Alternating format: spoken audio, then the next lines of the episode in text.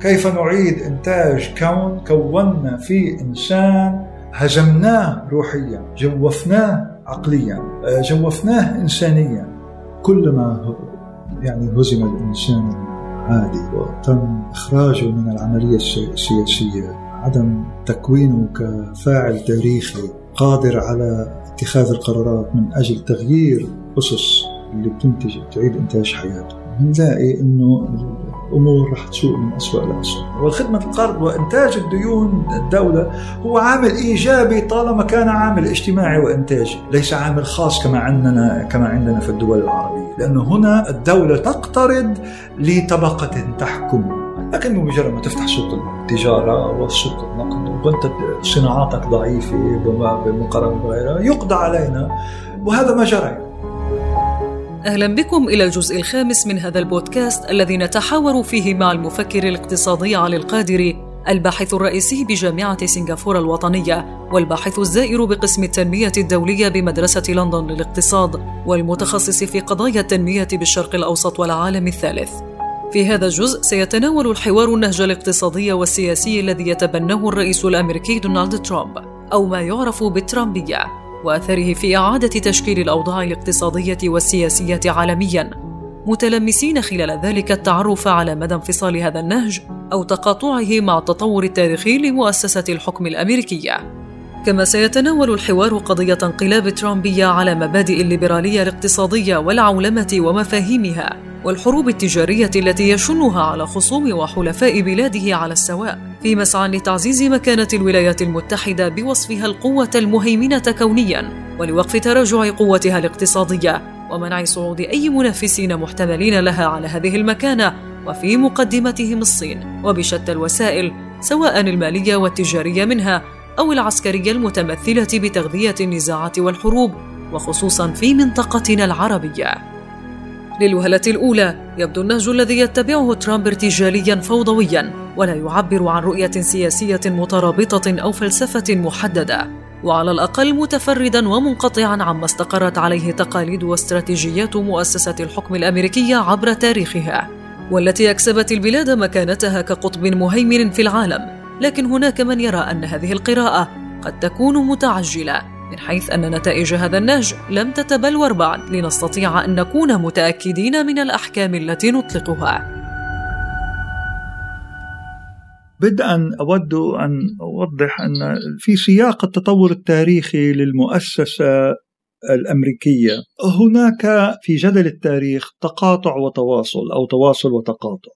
لكن ما رأيناه أو ما يحكى أن أن مثلا يعني في في الحرب التي شنتها أمريكا على العراق أن أن أنها كانت ظاهرة تقاطعية نفت كل ما سبقها من السياسة الخارجية وكان التطور مختلف عما سبق في السياسة الخارجية الأمريكية وهو نوع من التقاطع في ظاهرة الإمبريالية من حيث تجليها في ممارسة مؤسساتها في في في, في على الصعيد على صعيد السياسة الخارجية. الناخب الأمريكي ليس الشعب لأنه الشعب مفهوم آخر إنما الناخب الأمريكي لأنه الناخب يختلف عن الشعب يعني في في في هذه الحالة. فالشعب هو تطور آخر آه، لفكرة لتبلور الوعي الثوري في بين الجماهير. فلا, فلا, فلا يمكن الخلط بين بين الناخب والشعب. الناخب الأمريكي قام بإعادة انتخاب بوش الإبن مرة ثانية رغم ما حصدته حرب العراق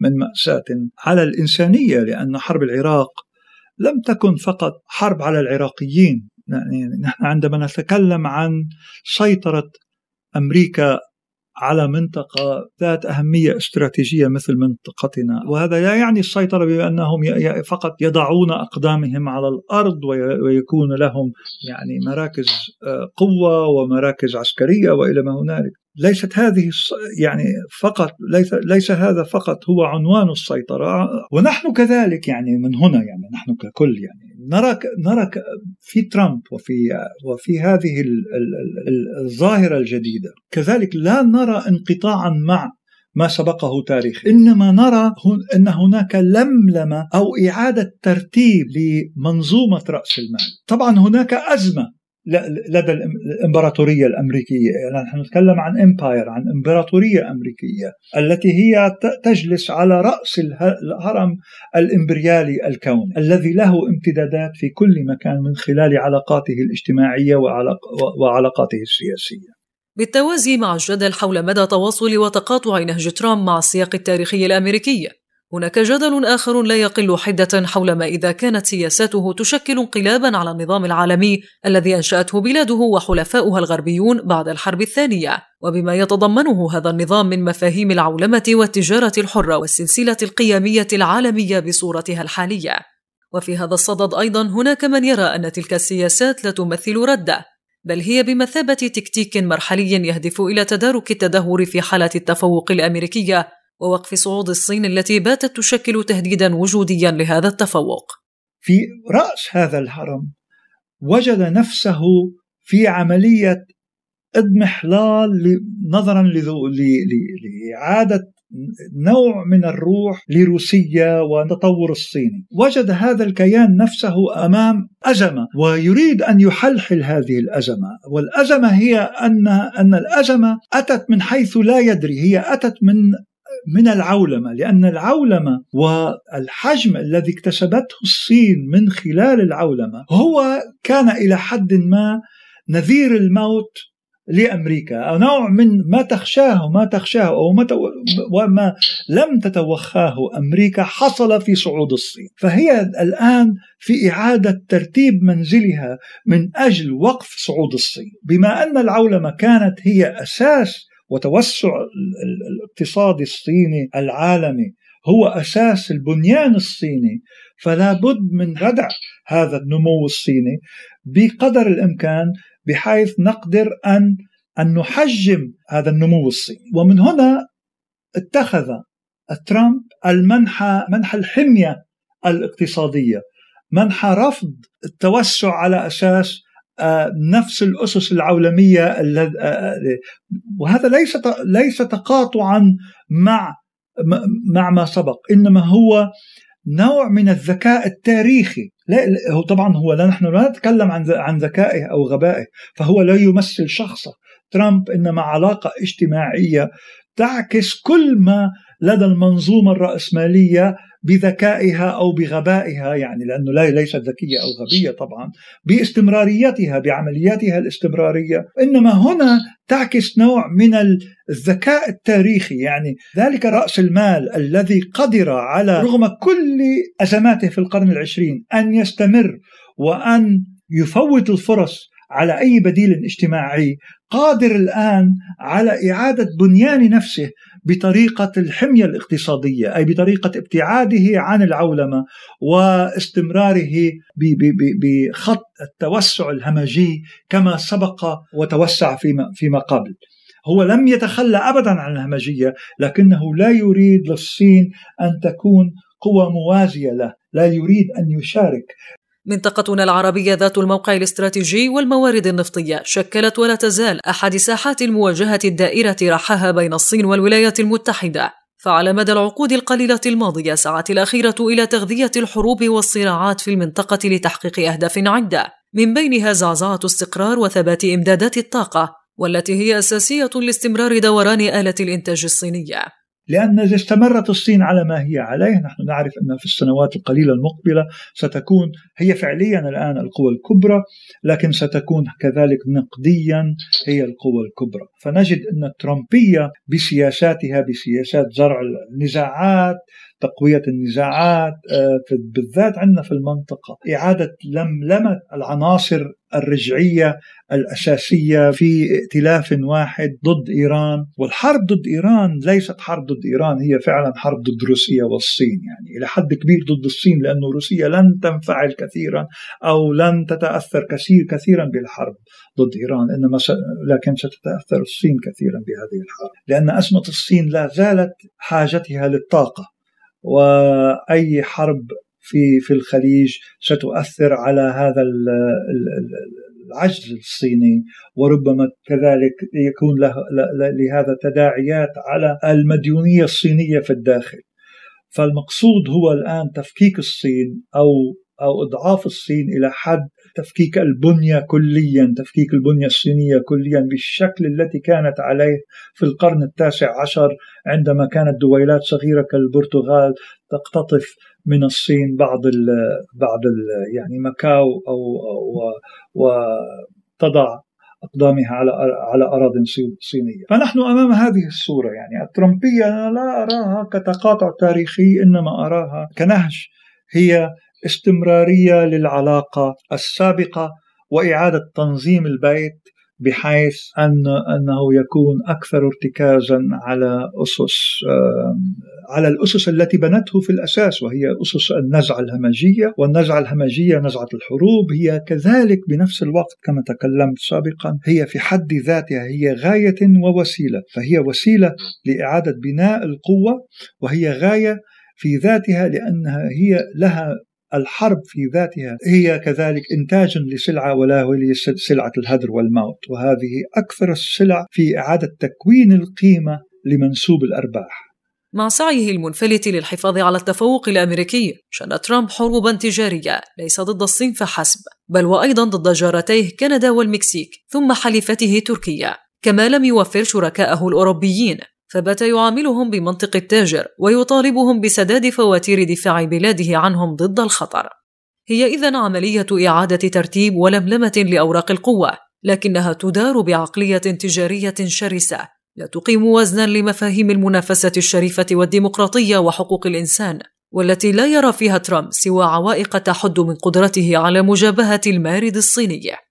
يعني هلا الصين بيقولوا لها النمسس يعني نذير الموت لأمريكا يعني. وهي فعلا هلا أكبر من أمريكا يعني بالاقتصاد الحقيقي الكلي كجزء يعني كحصة من السوق الدولي العالمي هي أكبر من أمريكا. لكن أمريكا ليست لوحدها يعني. أمريكا لديها شماعات وغماعات وإلى ما هنالك وبما فيه أستراليا واليابان وأوروبا إلى حد ما لأنهم مسلوبي السيادة. لا زال لا زالوا مسلوبي السيادة ويعني ينضوون تحت المظلة الأمريكية. فأمريكا طبعا لا زالت تشكل الحصة الأكبر من الناتج القومي ولذلك ترامب ممكن أن يحشر أصدقائه الأوروبيين عندما أصدقائه الأوروبيين عندما يقول لهم يعني أريد منكم أن تدفعوا أكثر لأنكم أن نحن نحميكم. هذا ليس غباء يعني رأس المال ليس غبي. رأس المال يعني آه، دائما ما يعرف أن الأولوية هي للسلطة والأولوية هي للقوة. فهم لا ي...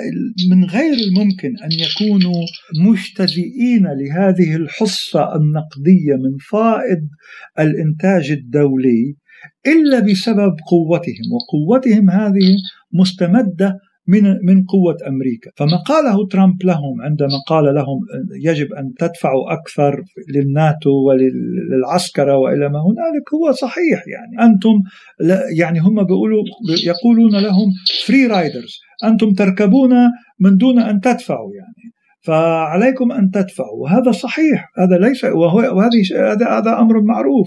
والأمر الآخر المعروف كفانا من من هذا الحديث عن عن حقوق الإنسان، نحن قوة وفي بعض الأحيان نريد أن نستعمل القوة من دون اللجوء إلى لغة حقوق الإنسان والار 2 بي ولا ما هنالك، لا نريد أن نتغطى بورقة التين كديمقراطية في كل الأحيان وحقوق إنسان أوراق التين هذه. ونريدكم أنتم الذين أصدقاء أمريكا الذين كسبوا كثيرا من قوة أمريكا في اجتزاء حصة كبيرة من الفائض القيمة الدولي المنتوج بعرق جبين العالم الثالث وبضحايا العالم الثالث أن تكونوا أنتم مساهمين أكثر في تغطية تكاليف القوة والسلطة هذه. فالصين في مواجهة ليست في مواجهة أمريكا وحدها يعني. الصين ما فعلته الصين هو غير مسبوق حتى اليوم تتبنى الدول العظمى قاعدة ضمنية تقوم على تجنب المواجهة العسكرية المباشرة فيما بينها لإدراكها بأن ذلك قد يؤدي إلى حرب نووية مدمرة لكل الأطراف وبالتالي فهي تستعيد بحروب يخوضها وكلاء نيابة عنها. ولكن في ظل إدارة ترامب الذي يصعب التكهن بنواياه وتصرفاته أصبحت هناك خشية حقيقية من أن يجري كسر القاعدة وبما يقود العالم إلى نتائج لا يمكن تخيلها. وما يكتب عن الموضوع هو أن الصين ممكن أن يعني ما من تحول تاريخي في هذا الشكل إلا وانتهى بحرب. والحرب الآن يعني كما سبق وقلت ليست واردة يعني لأن لأن الشتاء النووي هو الكل يعني يعرف أن الشتاء النووي هو النتيجة المفرغة أو النتيجة الحتمية لأي عملية حرب. فلذلك الحروب بالوكالة هي الحروب التي آه، نراها اليوم. فحرب سوريا مثلا أو حرب أوكرانيا ليست ليسوا بالفعل حروب روسية أمريكية إنما هم إنما روسيا تتحرك في ظل هذه المعية الصينية الكبيرة التي التي تحولت كونيا. هذا هو الوضع. وال والأمريكان والأوروبيين واليابانيين وإلى ما هنالك واعين لهذه المشكلة، لكن الصين أذكى يعني كمان في دائما في ذكاء تاريخي، التاريخ عقلاني، نحن لا نريد أن نقول نقول الذكاء التاريخي، إنما هناك عقلانية تاريخية أو ممكن أن نعقلن التاريخ. ما يعني العقلانية التاريخية هي أن هناك آه، نوع من تقارب أو أو تقاطع المصالح ما بين الصين والعالم، فالعالم لا يقدر اليوم أن يهمش الصين، لأن الصين لأنه حتى في آسيا يعني أكثر دولة تتبادل مع مع اليابان هي الصين وليست أمريكا اليوم، يقال 70% من التداول التجاري لكوريا الجنوبية هو مع الصين، ثلث الاستثمارات الصينية في في طريق الحرير الجديد الذي بنته الصين الذي يعني تستثمر فيه به الصين. هي في سنغافورة مثلا اللي هي المركز المالي الرابع أو الخامس دوليا. فنحن يعني أمام مرحلة تحول في البنى الاجتماعية لدول كانت مملوكة أمريكيا باتت القيادات المهيمنة في هذه الدول أكثر ارتباطا اقتصاديا بالصين مما هي أمريكا. فلما اشترت مثلا اليابان غواصات أو طائرات أمريكية جديدة مثل الاف 35 قالت نحن محرجون نحن لسنا لسنا بحاجة إلى هذه الطائرات لكننا نشتريها نوع من من الولاء المكلف لأمريكا ولكننا نحن لسنا بحاجة لهذه الطائرات. إلى هنا نكون وصلنا إلى ختام هذا الجزء من البودكاست الذي نحاور فيه المفكر الاقتصادي علي القادري على أمل اللقاء بكم في الجزء التالي والذي سنتطرق خلاله إلى ثنائية الثروة والقوة العسكرية التي أتاحت للولايات المتحدة إحكام هيمنتها على العالم قبل أن نعود إلى تجربة الصين التي استطاعت تأسيس قوتها الاقتصادية عبر انتهاج سياسات وطنية سيادية تقوم على التحكم برأس المال. وسبب فشل دولنا العربية في اللحاق بركب الصين وتأسيس عملية تنمية ذات جدوى. كما سنعرج على تجربة صعود دول أمريكا اللاتينية في العقد الأول من القرن الحالي بظل حكوماتها الاشتراكية الوطنية ثم انتكاسة تلك التجربة والأسباب التي قادت إلى هذه النتيجة. طبتم أوقاتا وإلى ذلك الحين.